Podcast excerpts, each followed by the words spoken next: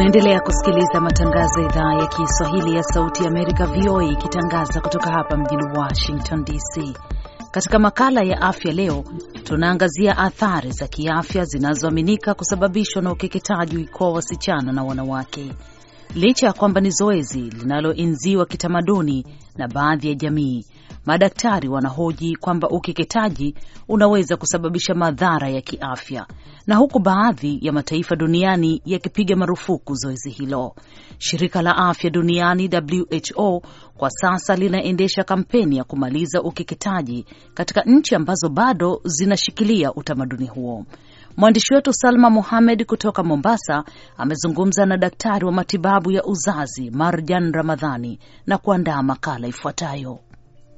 Shirika la Afya Duniani WHO linashikilia kwamba ukeketaji hauna faida zozote za kiafya kwa wanawake ikilinganishwa na masaibu wanayopitia wakati na baada ya tohara. Vilevile vile shirika hilo ambalo linaendeleza kampeni ya kumaliza utamaduni huo duniani linashirikiana na watafiti wa kiafya katika nchi mbalimbali kutafuta suluhu zaidi. Nimezungumza na Daktari Marjan Ramadhan anayeanza kwa kueleza jinsi zoezi hili linavyotekelezwa katika mwili wa mwanamke. Sasa ukeketaji ama upasaji wa tohara kwa wanawake si aina moja. Kuna wale ambao wanachanja kidogo ili damu tu itoke kidogo. Hiyo haina madhara yote, isipokuwa labda mtu akiwa na ugonjwa wa kutokwa na damu. Aina ya pili ni kukwangura sehemu kidogo yule ya uke. Aina ya tatu ni sasa kunyofua, yaani kukata sehemu kubwa na kushona. Sasa hiyo ndio sasa ndio ambayo ni, ni mbaya zaidi. Lakini je, ni kwa nini iliwabidi madaktari kuhusishwa katika zoezi hili linaloaminika kuwa la kitamaduni zaidi? Jambo hili hasa si jambo la kimatibabu, ni mambo ya mila. Imekuja kwa daktari kwa sababu ya uharibifu ambao saa zingine hufanyika, na jambo la mila liko moyoni, sio rahisi kuiacha kwa sababu watu wengi wanaichukua kihamasa. Lakini kwa upasaji wa tahara kuna masala ambayo sasa ni kiafya. Mojawapo, wakati ambapo mtu akikatwa aweza akatokwa na damu, ikabidi sasa labda aongezwe damu. Ya pili, mara nyingi kule upasaji wa tahara hufanyika katika sehemu ambazo ni duni ama katika mafichoni, na ala ambazo zinatumika ikiwa ni kisu, ikiwa ni kijembe, inakuwa si safi. Basi mtu anaweza akapatwa na viini ambavyo vinaweza vikasababisha ile sehemu ipate usaa na iharibike zaidi, na nyingine ikawa ile njia ni ndogo sana. Wakati ambapo anapata ada yake ya mwezi, atakuwa na maumivu ambayo hayana kifani. Kumekuwepo na tetesi kwamba wanawake waliokeketwa hupata tabu wakati wa kushiriki tendo la ndoa na hata wakati wa kujifungua.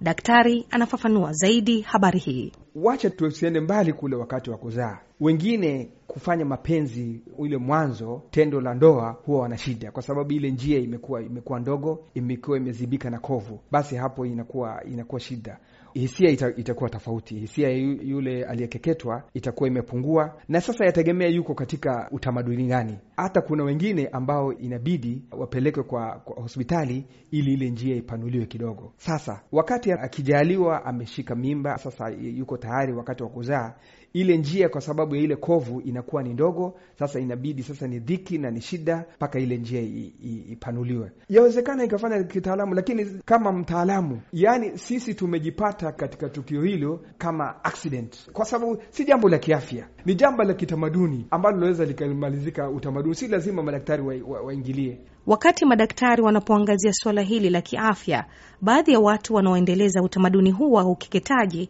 pia nao wanaamini kuwa inasaidia kwa usafi wa mwanamke. Bihamria Hussein anatoka katika jamii ya Wasomali wanaoishi Kenya.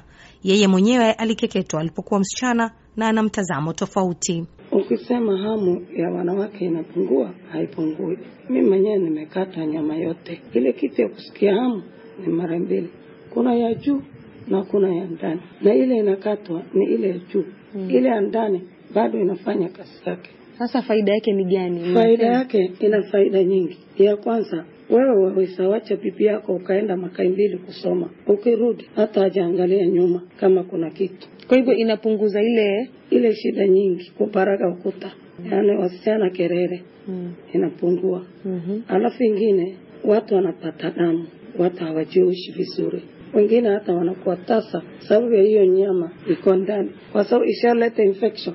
Swali linalosalia ni je, madaktari wana jukumu gani katika harakati hizi za kumaliza ukeketaji kwa wasichana na wanawake? Daktari Marjan ana ushauri. Wale wanaobuni sheria kama kwetu hapa wabunge na wale ambao ni watamaduni wakija kwetu sisi, tutawapa nasaha ya kiafya kama vile ambavyo tunajua elimu yetu na uwezo wetu vile ambavyo tunajua. Hiyo ndio jukumu letu, na boli hili tunawarudishia wananchi na tunawarudishia wanasheria walitathmini tena. Salma Mohamed, makala ya afya, VOA jioni.